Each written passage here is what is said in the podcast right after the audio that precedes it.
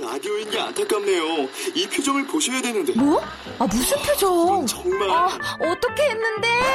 KBS 라디오 7개 채널에서 제공하는 최고급 정보들을 사진과 기사 그리고 영상으로 확인하실 수 있습니다. 읽는 라디오 KBS 라디오 홈페이지 라디오.kbs.co.kr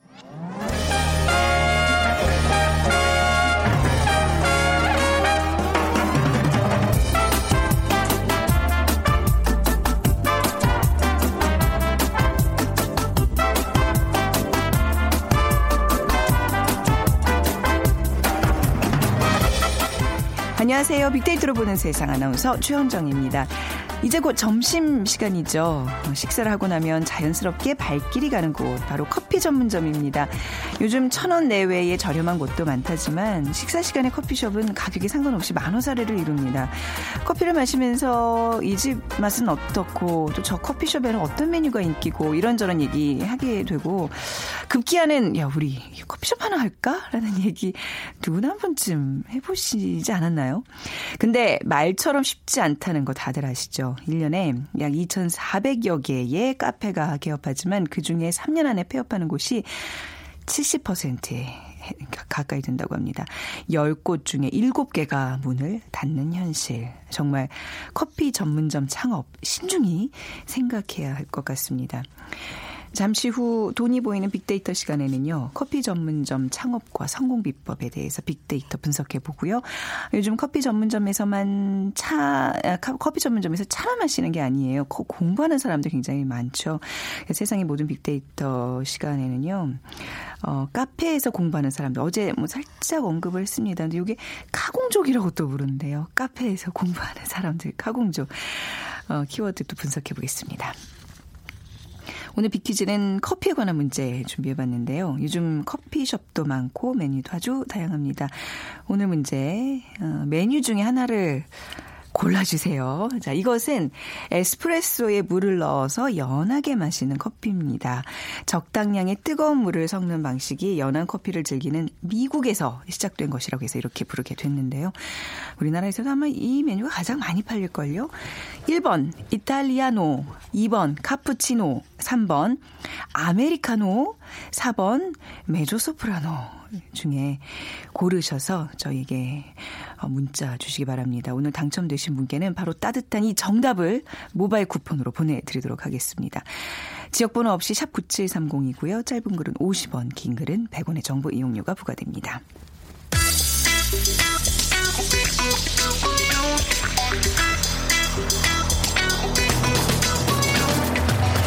오늘 여러분이 궁금한 모든 이슈를 알아보는 세상의 모든 빅데이터. 다음 소프트 최재원 이사가 분석해드립니다. 네, 다음 소프트 최재원 이사 나오셨습니다. 안녕하세요. 네, 안녕하세요. 네.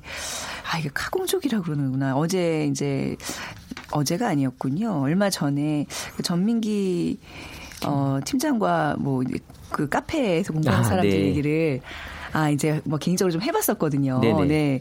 이 문제 그2030 트렌드도 이제 곧 다룰 예정인데 카 공족이라고 한다고요. 이걸 네. 줄여서. 네. 뭐 요새 워낙 뭐 줄임말들이 많이 네. 나오니까 네. 이것도 뭐 어떻게 보면은 카페에서 공부하는 사람들에서 음. 카공족인데 네. 어뭐 점점 지금 우리 사는 사회가 이 뭐 취업문도 마찬가지지만 네. 뭐 수능이다 공부하는 시간이 이제 계속 늘어나고 있는 것 같아요. 뭐 음. 뭐 취업만 해서 될 일이 아니라 또 승진하기 위해서 또 공부하고 그러니까 공부하는 시간이 늘어났 나왔다는 SNS 원문 중에 하나로 어, 자기는 초등학교 다니는 기간이 세상에서 가장 길 줄 알았는데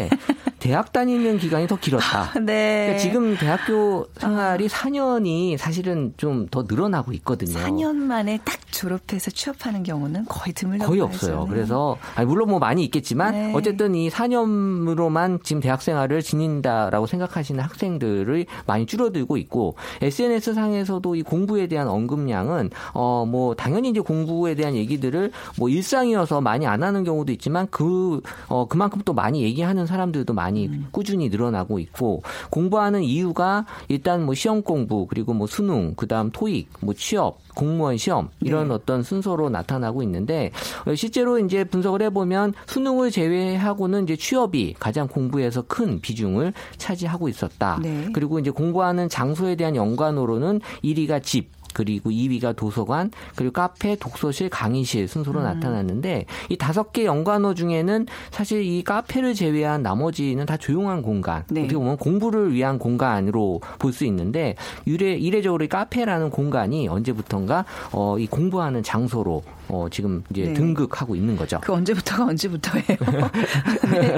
아, 진짜로. 그 언제부터 카페가 공부하는 공간으로 바뀌고 있어요? 그러니까 이게 네. 2015년 기점으로 해서 네. 어 사람들이 카페에서 혼자 있는 시간이 늘어나기 시작을 했어요. 그러니까 네. 그 당시는 이제 혼자서 뭐 공부한다라는 게 아니라 그냥 혼자 카페에 있는다라는 게 2015년도에 나타나기 시작하면서 그게 이제 혼자 있는 시간에 이제 공부하는 그런 어 모드로 그러니까 음. 공부하는 그런 어 공간으로 바뀌기 시작 을 한 것 같은데 이게 2011년부터 16년까지 계속해서 이제 그 카페에서 공부하는 게 5위 안에 계속 랭크는 돼 있었거든요. 네. 그래서 카페에서 공부한다라는 언급량이 한 5,300건 14년도에 근데 15년도에는 한 3배 가까이 증가했고요. 네. 그러니까는 뭐 이 답답한 도서관 또 학습 공간을 탈피해서 이 카페에서 커피 한 잔 시켜놓고 공부하는 사람들이라고 해서 지금은 어, 나온 이 카공족이라는 말이 네. 지금은 뭐 거의 일반적인 그런 대학생들 사이에서 는 어, 단어로 지금 쓰이고 있고 그러니까 우리 카페 문화가 예전부터 좀 다른 나라랑 조금 다른 특징이 있는 게 네. 약간 그 다방 문화에서 좀 넘어온 느낌이 아니, 있어요. 그러니까, 그러니까 이게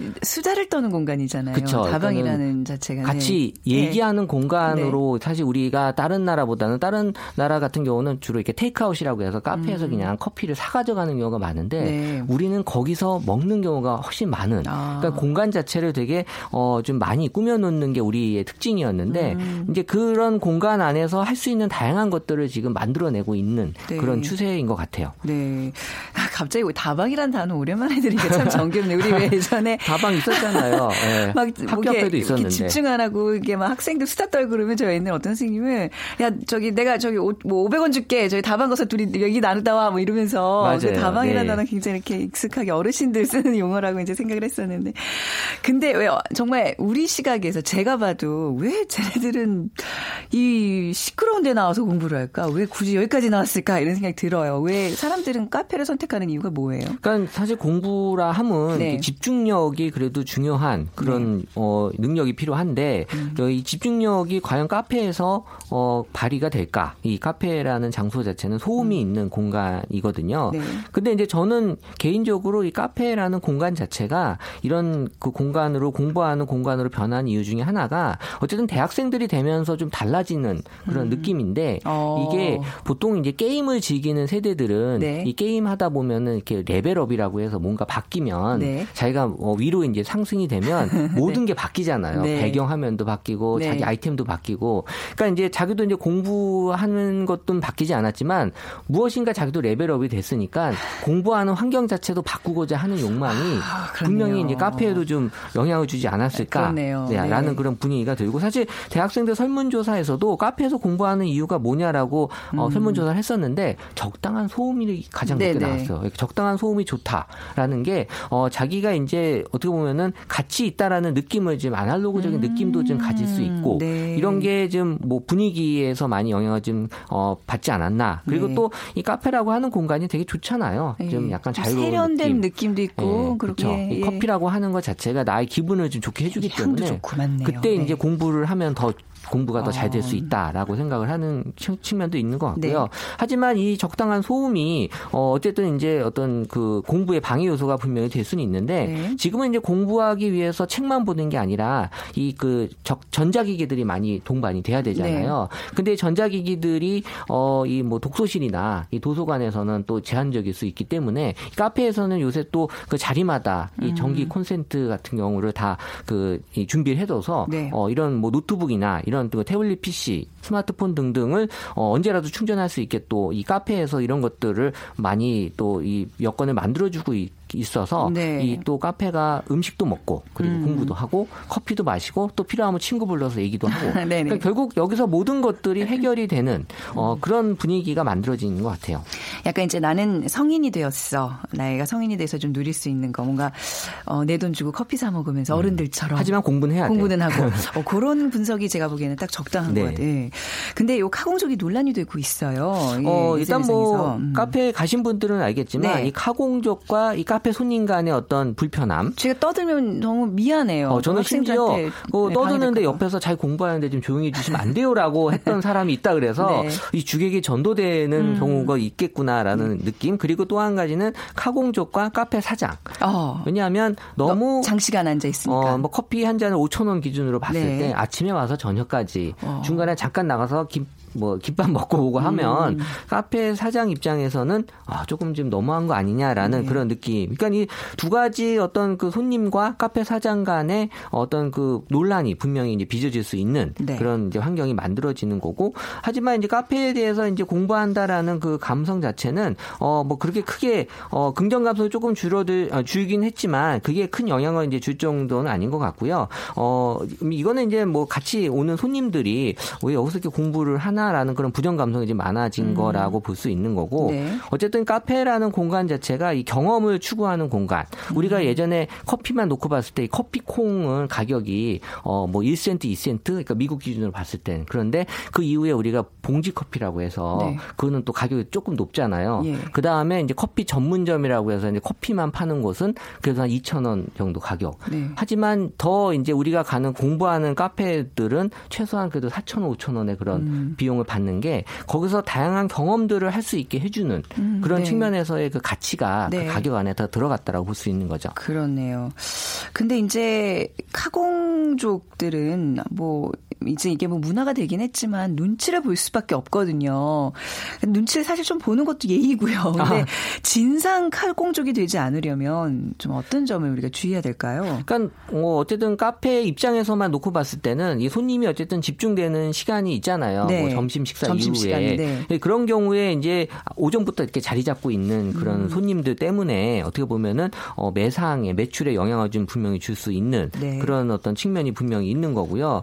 그러니까 이 어떻게 보면은 처음부터 아예 카페 자체 컨셉이 공부할 수 있게 아예 해주는 곳들도 지금 많이 생겨났어요. 그래서 사실 예전에도 있었지만 뭐 북카페라든지 음. 네. 뭐 스터디 카페 이런 것들이 어 그런 눈치를 보지 않아도 되는 공간이었는데 사실 뭐 이런 데서는 문제 없지만 이제 그렇지 않은 데서는 약간 서로 이제 눈치를 볼 수 있는 상황이 좀 만들어질 수 있다라는 거고 어 어쨌든 지금은 분위기 자체가 예전보다는 어, 그렇게 공부를 하고 있다고 해서 그렇게 크게 막 눈치를 주거나 하지는 않은 것 같아요. 음, 요즘 이게 조금 더 진화돼서요. 그럼 이런 그 이렇게 뭐 만화 같은 것들 많이 구비해 놓고 이렇게 저 구석에 이렇게 좀 약간 반쯤 누워서 책을 볼 수 있는 공간도 있고 카페 그런 게 있더라고요. 네. 그 카페 가면 언제부턴가 사람이 좀 있어야지 어. 너무 조용하고 사람 없는 카페가 네. 왠지 더 이렇게 좀 부담스러운 느낌이 드는 것 같아요. 네. 아무튼 카페가 좀 많이 변한 게 저희 대학 때는 뭐 남녀 간에 데이트하는 곳, 소개팅하는 곳, 맞아요. 그렇죠. 그 파르페 시켜놓고 네. 약간 한좀 네다섯 어둡, 어둡고 카, 카페가 네, 앉아서 먹고 뭐 이랬던 그 분위기가 아무튼 좀 많이 바뀌고 있는데 앞으로 카페는 어떤 방향으로 변할까요? 어, 일단 카페의 언급량은 2011년 이후부터 지금까지 상승 곡선이 아주 가파르게 올라가고 있는 음. 그만큼 카페에서 우리가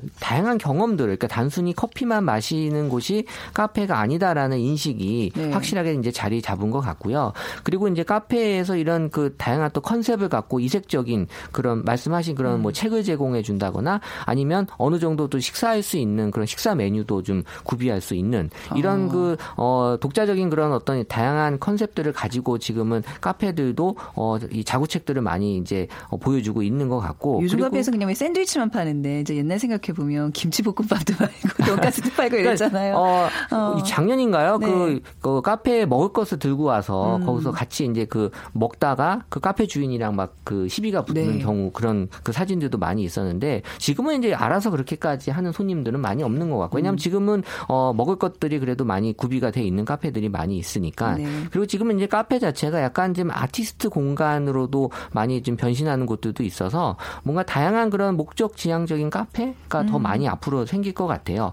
그리고 이제 카페에 대한 어떤 인식 자체도 예전에는 그런 어떤 논란이 될 만한 일들이 많이 있었는데 네. 지금은 이제 그런 어떤 그 과도기적인 기간이 이제 지나가서 네. 어, 카페에 대한 어떤 좋은 인식들을 많이들 지금 공유할 수 있는 그런 네. 공간이 되고 있는 것 같습니다. 원래 이 카, 카페 문화라는 게 이제 유럽에서는 뭐 많은 뭐 문화 예술인들이 모여서 토론을 하고 맞아요. 뭔가 이제 어떤 그런 학술의 철학, 아지트가 뭐 되고 이런 이- 것들. 이런 그런 거였는데 그 어떻게 보면 카페에서 공부를 한다는 거 뭐 바람직한 일이긴 한데 우리나라만의 또 고유한 문화가 될 수도 있을 것 같아요. 그렇죠. 네. 자, 자, 오늘 이제 카공족이라는 새로운 또 문화를 좀 접해봤고요. 가시기 전에 비퀴즈 한번 네. 부탁드리겠습니다. 어, 저는 사실 그 에스프레소가 다른 메뉴에 비해서 가격이 좀 싸요. 왜냐하면 양이 좀 적기 때문에. 네. 그래서 저는 처음에 네. 에스프레소를 시켜놓고 네. 뜨거운 물을 달라 그래서 제가 그렇게 한번 먹어본 적이 꽤 있었었어요. 네. 그러면 안 된다고 밖에서 손을 다 흔들고 있어. 아, 네. 그러시면 안 돼요. 네. 근데 절대 그러시면 안 됩니다. 네. 네, 그렇게 해서 맛이 달라요. 그게. 어, 아, 그런가요? 맛도 네, 달라요? 네. 어. 그래서 어쨌든 왜냐하면 그 바리스타라는 게 괜히 있는 게 아니잖아요. 네. 네. 그래서 이런 그 에스프레소에 물을 넣어서 연하게 마시는 커피인데 이 적당량의 뜨거운 물을 섞는 방식이 그 연한 커피를 즐기는 커피로 그래서 음. 미국에서 시작된 것이라고 해서 이렇게 부르게 됐는데 우리나라에서도 가장 인기 있는 메뉴 중에 하나입니다. 1번 이탈리아노, 2번 카푸치노, 네. 3번 아메리카노, 4번 메조 소프라노. 어, 우리도 왜 그 이제 봉지 커피 달달한 거, 그 이제 그 프림과 같이 섞인 거, 사실 우리나라의 어떻게 보면 좀 고유 문화 문화잖아요. 네, 커피. 그렇게 먹으면 이제 코리아노 뭐 해가지고 새로운 네, 네. 하나 이렇게 만들어줬으면 좋겠어요. 이제 미국에서 시작된 거라 그래서 부리, 불리게 된 그 이름 맞춰주시면 됩니다. 정답 아시는 분들 지역번호 없이 샵9730으로 보내주세요. 짧은 글은 50원, 긴 글은 100원의 정보 이용료가 부과됩니다. 오늘 말씀 잘 들었습니다. 네, 감사합니다. 다음 소프트 최재원 이사였습니다.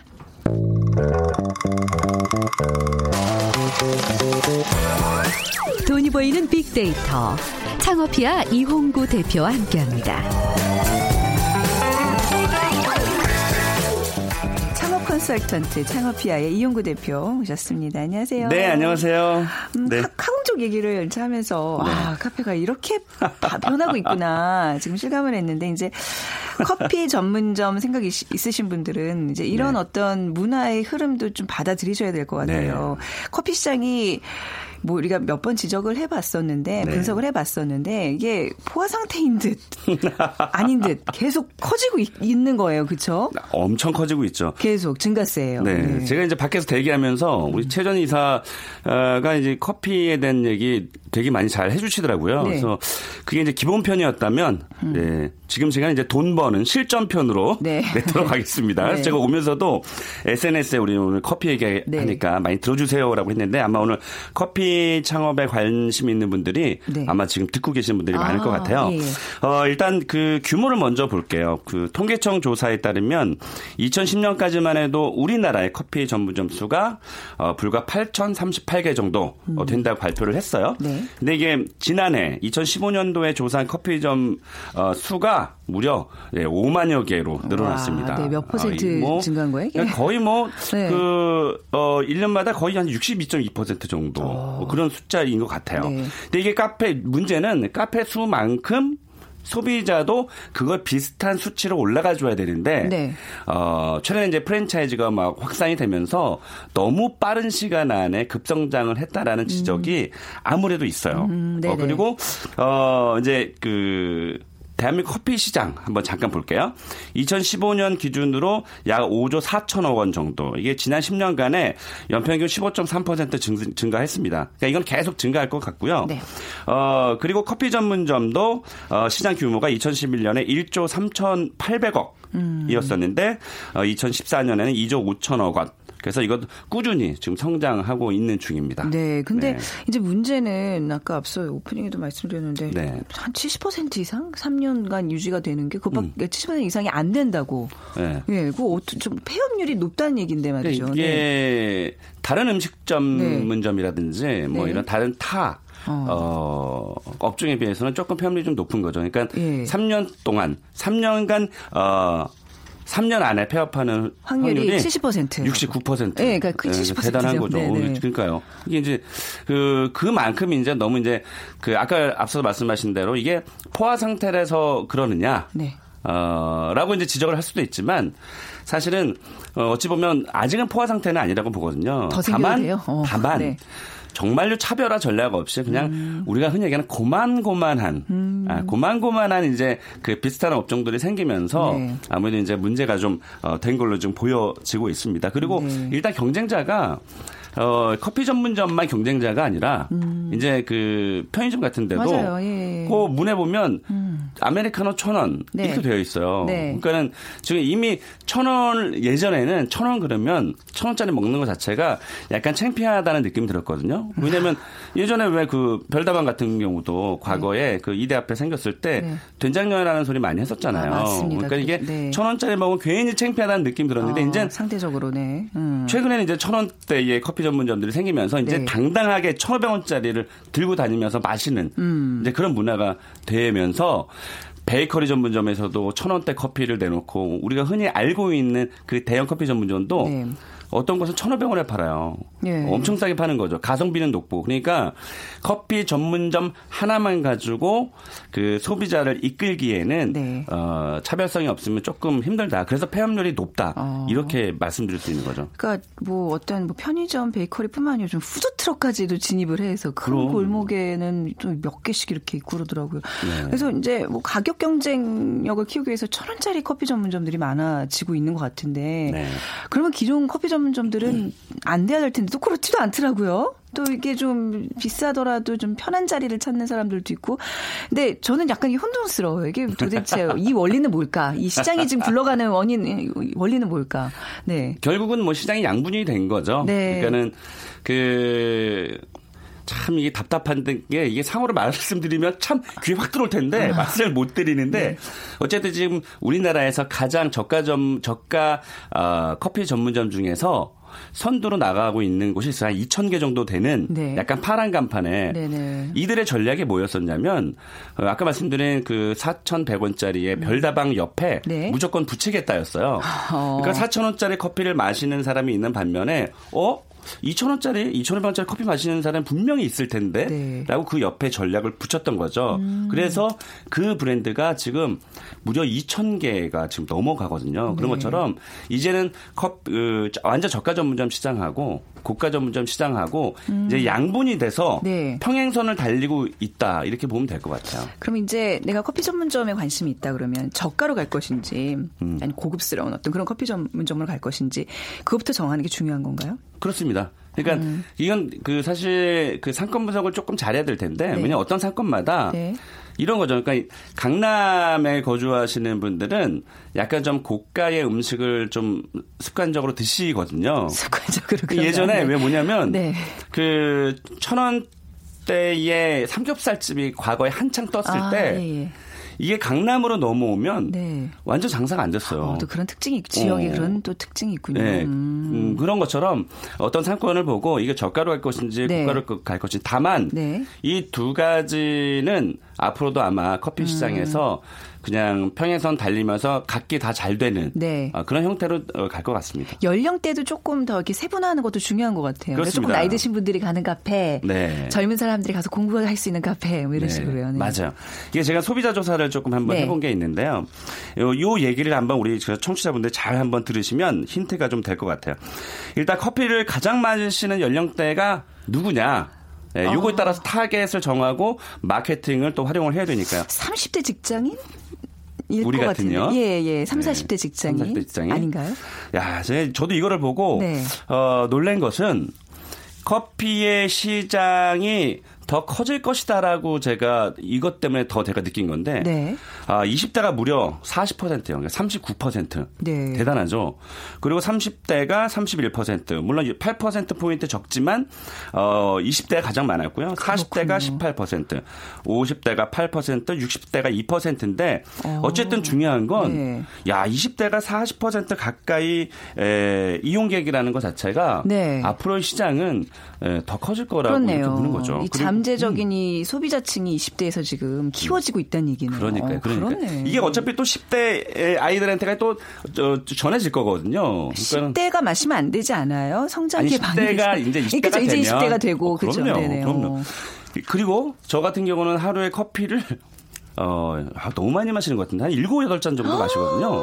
그래서 그 국민들한테 물어본 거죠. 예. 하루에 몇 잔 정도 드시세 드세요. 네. 그랬더니 하루에 마시는 커피 양이 어, 4잔 이상 마신다라고 네. 대답하신 분이 15%. 넉 잔도 많은데 꽤 많은 분들이 많은 많이 섭취하시네. 그러니까 이제 기호식품이고 이제 습관적으로 네. 이제 마시게 되는 거죠. 세 잔이 25%. 어, 그리고 어, 두 잔이 36%. 네. 그리고 한 잔이 24%. 음, 저는 한 잔이에요. 네. 한잔 드세요? 네, 네, 더 못 마셔요. 몸이 오. 너무 청정해서요. 카페인이 들어가면 힘들어져요. 어, 두근두근 거리나요? 밤에 잠이 안 오죠. 진짜 그러신 분이 있나 봐요. 네네. 그 당연히 다 그러지, 아- 그러지 않아요? 어, 저는 근데 아직- 그 일곱 잔을 어떻게 마시는지 아직 참 젊으니까요. 아 그러세요. 네. 전 너무 청정해서. 네. 네, 그리고 네. 그 카페 선정 기준이 있었어요. 네. 이것을 아마 잘 들으셔야 될 텐데 역시나 커피의 맛이 61%를 차지했어요. 커피 마는데 솔직히 구분하세요? 저는 구분하죠. 아, 네, 커피를 좋아하는 사람 다. 쓴맛, 신맛 막 이런 거 다 구분하거든요. 네.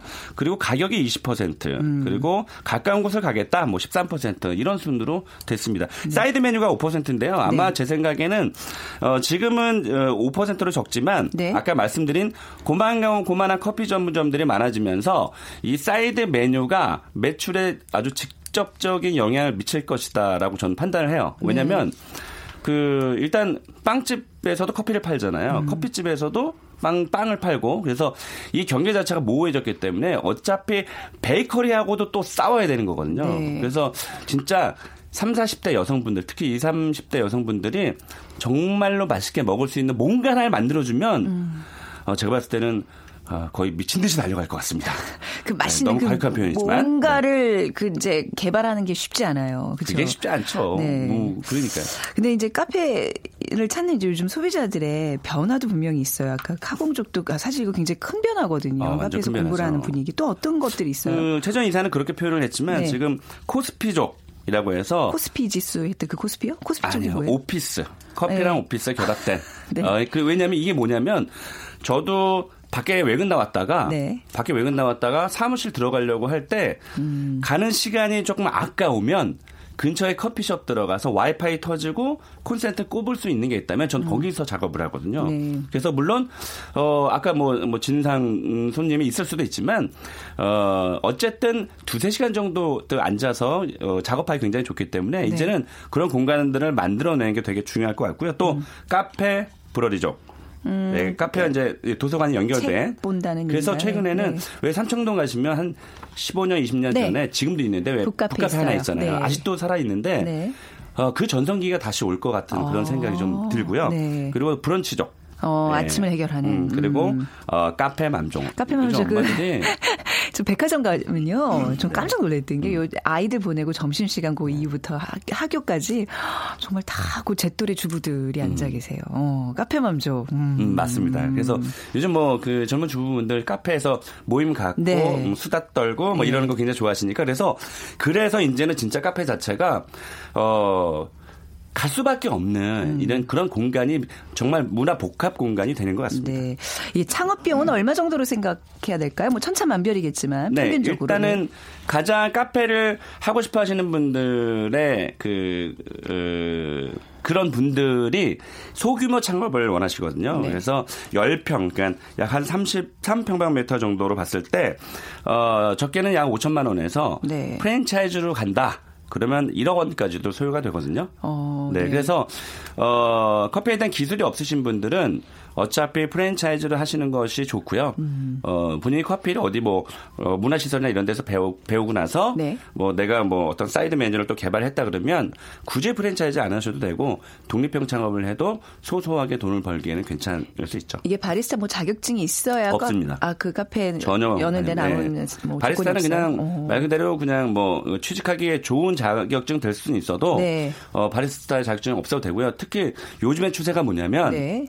그 아까 말씀드린 그 별다방이라든지 이런 큰 대형 그 음. 커피 전문점들이 오늘 한번 가서 봐보세요. 예전에는 딱딱딱딱딱 하고 그 커피를 누르는 템핑이라는 작업을 했었거든요. 네. 그 커피숍 한번 가보세요. 없어졌어요. 어, 그런 것 같기도 하네요. 처음 들었죠. 네. 근데 그런 거 같죠. 네. 무슨 얘기냐면 아주 이제 그 약간 고가이긴 하지만 어, 기술이 좋아진 거죠. 기계 아. 기술이. 그래서 그 시간에 네. 다른 음료를 만들고 다른 서비스를 하는 거죠. 그들은. 네네네. 그래서 어, 점점 더 이 바리스타는 사실은 어, 이 커피 기술, 기계 기술이 좋아지면서 네. 그렇게 중요하게 자리매김을 하지는 않을 것으로. 보입니다. 커피 기술은 진화하고 또 앞으로 잠재적인 20대 커피를 선호하는 사람들이 많기 때문에 잠재적인 시장이 크다. 네. 그런 이렇게 요약을 해보도록 하겠습니다. 오늘 말씀 잘 들었습니다. 네, 고맙습니다. 창업피아의 이용구 대표였습니다.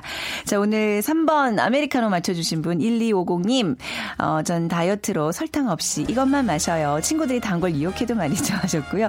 3, 9359님, 16년차 모녀 가족인데요. 대학 졸업하고 딸이 취업하면 좀 사는 게 나아질까 했는데 애가 취업이 안 된다고 하셨어요. 아유, 좋은 소식 들려올 겁니다. 저희가 따뜻한 모바일 쿠폰, 아메리카노 모바일 쿠폰 보내드리도록 하겠습니다. 빅데이터로 보는 세상 오늘 방송 마무리하죠. 내일 오전 11시 10분에 다시 찾아뵙겠습니다. 지금까지 아나운서 최원정이었어요. 고맙습니다.